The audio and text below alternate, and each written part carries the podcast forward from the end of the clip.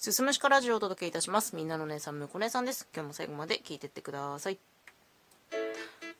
2022年も残すところ10日ほどということでですね、まあ、私は普段夫と2人で居酒屋をやっているんですけれども特にねもうこの12月の週末っていうのは大変忙しくさせていただいておりますで毎年ねすんごく不思議に思うんですけどなんかね毎年さ年末年始妙なトラブルが起きやすいっていうのがあるんだよね。先週の金曜日の話なんですけどまあご来店が21時過ぎの遅い時間にちょっと固まって23組来てみたいなことがあってでそれまでその日は、えー、樽生ビールを使ってなかったんですよ。日本酒ばっかり出てたからビール使ってなくて。でいざその21時過ぎにお客様が来てビール頼まれてサーバーつないでビールを注ぐとなんかねこうサーバーの調子が悪いのかなんか知らないけどなんかビール調子悪いんだよね。こうなんか調子悪いっていうニュアンスが伝わるかどうかわかんないんだけどなんか泡が多かったりとかしてなんかうまくつそげないんですよ。で樽生ビールってその時の樽の温度でガス圧を調整する必要があって、まあ、暑い時はガス圧を上げて寒い時には逆にガス圧を下げるっていう風にしないといけないんですよ。でなんかこう生ビール調子悪いなと思ってサーバーにつないでいるガスを見たんですよ。そしたらガスの残量がほぼないんですよね。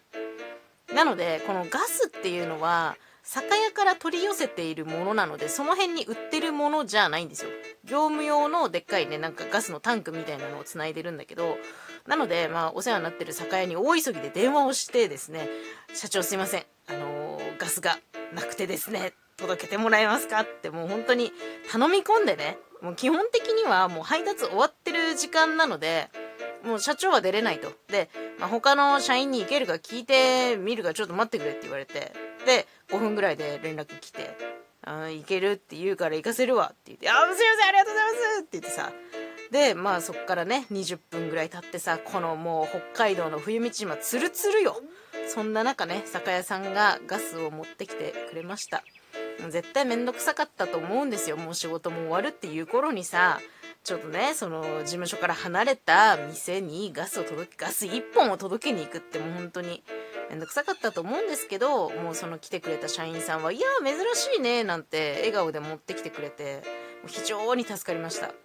でも、もうそのガスが来ない間の20分間私は本当にヒヤヒヤしていたから、マジでもう今年の年末のトラブルはもうこれでもう終了していただきたいと思っていたんですけど、次の日ね、今度土曜日ですよ。土曜日こう忙しさのピークを過ぎたこれも21時頃だったと思うんですけどホールに出ていた夫が急に「痛い痛い痛い痛い痛い!」って言って厨房飛び込んできたんですよ。ね、えどうしたの？って言ったら玄関に落ちたって言うんですよね足の甲を押さえながら玄関に落ちたって言う言うんです痛い痛いってでうちの店っていうのは外から入ってきて玄関で靴を脱いで一段上がって板の間に上がるっていうタイプの店なんですけどどうやらホールからねなんか一段足を踏み外して玄関に落ちてしまったと。でもあんまりにも痛い痛い言うからもう骨折れたかと思って。なんか本人が言うには骨ではなくて足の親指の皮膚をなんかずるっといったみたいな感じでなんかもう紫色になってたから打撲みたいにはなってると思うんだけどまあ折れてないからとりあえず一安心だわと思って。